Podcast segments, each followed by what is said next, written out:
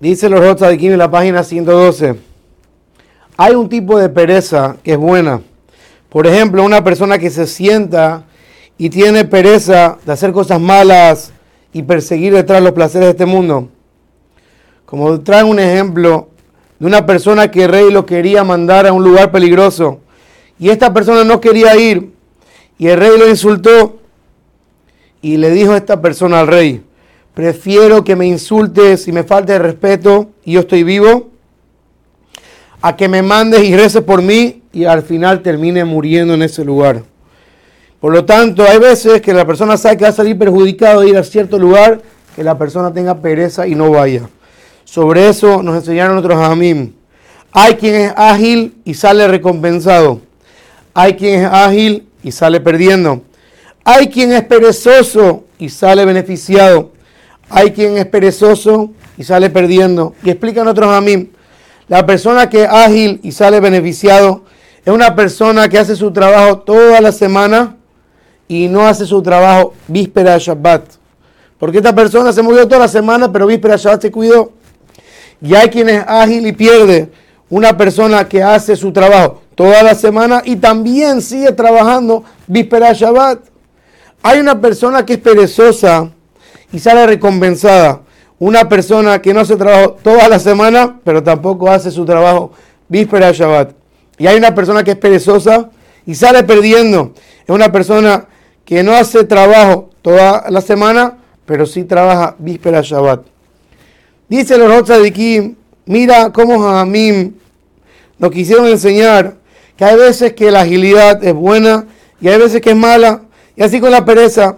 Y así hay que pensar que cuando la persona va a hacer con todas las partes de su cuerpo y con su pensamiento, tiene que la persona siempre escoger cuándo ser liviano con sus miembros y su pensamiento y cuándo ser un poquito pesadito, por así decirlo, y que la intención siempre tiene que ser para el servicio a Dios. Por ejemplo, una persona tiene que ser liviano para sentarse con las personas que estudian Torah y cumplen mitzvot, y ser pesado para sentarse con los payasos y los que hacen el mal.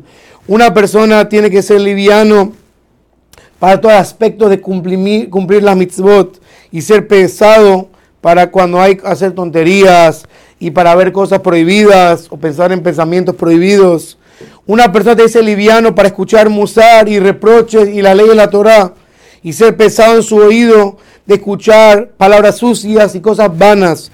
Una persona tiene que ser liviano en enojarse contra los malvados y ser difícil enojarse contra los tzadikim.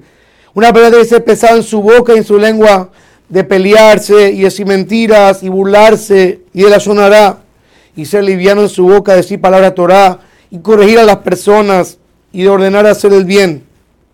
Que la persona, su mano esté pesada, levantar su mano para lastimar al prójimo, pero que sea liviana para abrir su mano y darse de acá y trabajar con buena fe.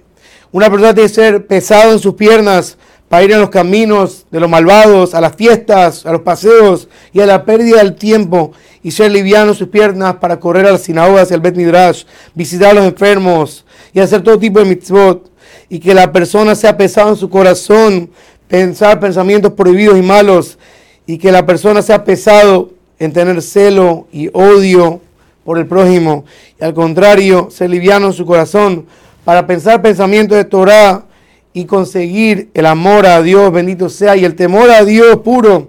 Y de esa manera, una persona que va a ser liviana en su corazón para apegarse a la luz de Dios, en ese momento la persona tiene que ser ágil y liviano. Y todo lo que es para el mal, la persona alejarse y ser pesado y perezoso para todo lo que tiene que ver con el mal.